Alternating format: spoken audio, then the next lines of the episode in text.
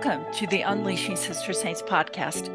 In episode 10, I feel like it's important to continue sharing my thoughts from the last episode on why change is needed in terms of representation in leadership roles at the local area and beyond. Now, I'm not advocating at all for women in equal numbers throughout the church at every level, but I see so many amazing opportunities we have as a church shift policies and practices in terms of representation that can propel the Lord's work forward.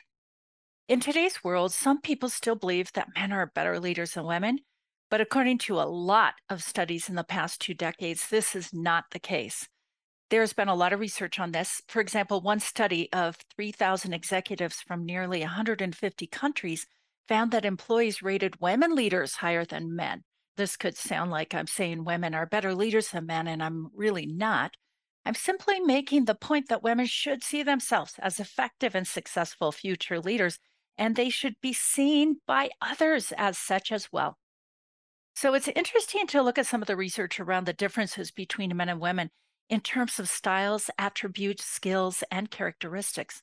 One large worldwide study found that many of the female or feminine traits or attributes, I should say, are actually more valued in today's global and changing environments. For example, being collaborative, team oriented, relationship focused, empathetic, loyal, inclusive, flexible, intuitive, and passionate have become sought after skills and qualities that most organizations now value. Other research states that women often have more skills in things like listening or providing support to others in social situations.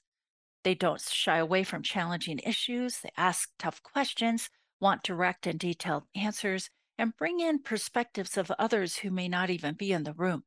In fact, girls are often raised differently than boys in that they tend to have a desire and ability to look for win solutions rather than win loss. So girls are raised in, to be more collaborative and connected. Now, some of you might be like me. I was raised with six brothers and no sisters, so my leadership style is a mix between masculine and feminine traits or characteristics. On the other hand, one of my brothers has a wonderful leadership style of listening and collaborating, caring, and more. So, although I'm generalizing, I want to remind you that no two women are alike either. So, did you know that women tend to be more holistic rather than linear thinkers, and men the other way around? This means that we as girls and women often consider all parts of a situation or project and how they might all be connected more thoroughly than a man might Women might also see how one piece of the puzzle does or can impact or shift other parts of a situation or a project. This relates to what we call the right brain versus the left brain kinds of work. So, did you also know that girls and women often have stronger abilities in reading nonverbal cues? For example, facial expressions, body language, tone of voice, and understanding what is happening in social interactions or situations? It's really true. Many studies have found that about 55% of communication is body language, 38% is the tone of the voice, and 7% is actually just the words spoken. So about 93% of communication is nonverbal. That's a lot. And what we know from the research is girls and women typically have stronger skills in observing and reading those cues. In part, this helps us be more nurturing and we often care more deeply about developing others around us.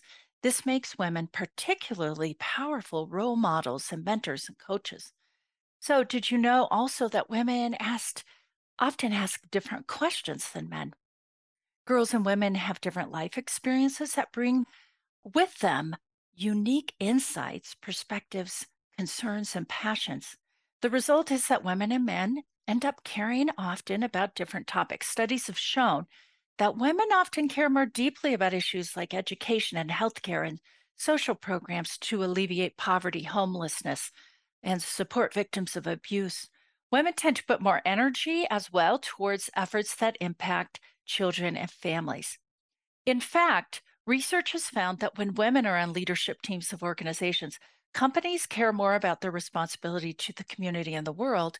They're more responsive to the needs of society and are more likely to engage in efforts to help and support in these areas.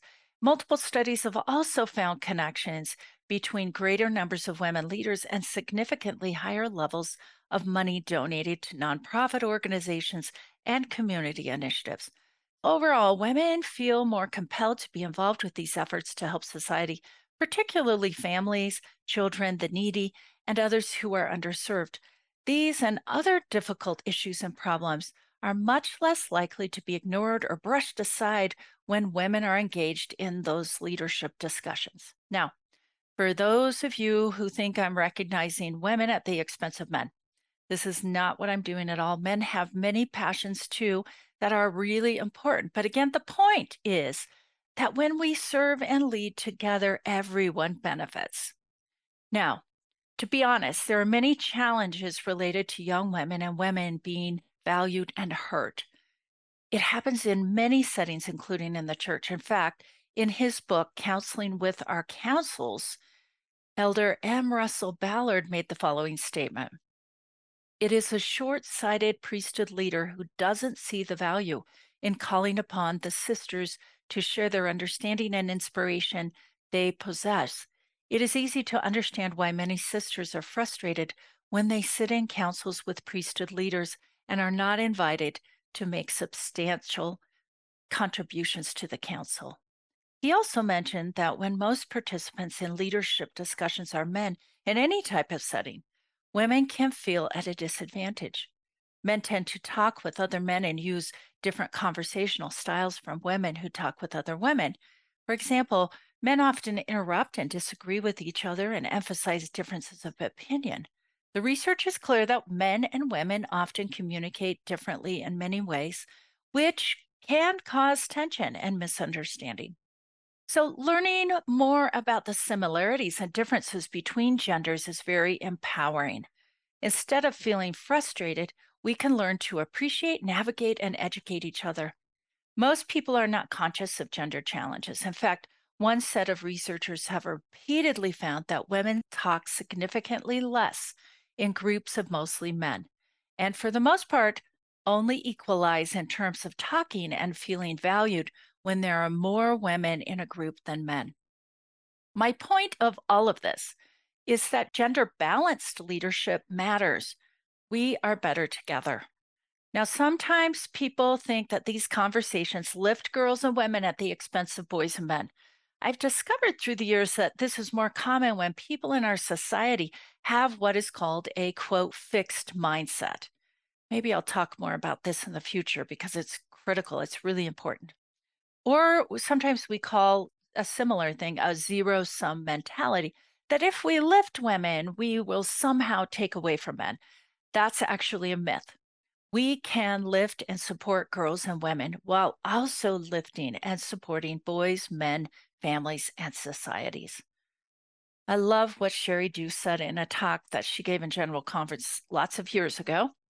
No marriage or family, no ward or stake is likely to reach its full potential until husbands and wives, mothers and fathers, men and women work together in unity of purpose, respecting and relying upon each other's strengths.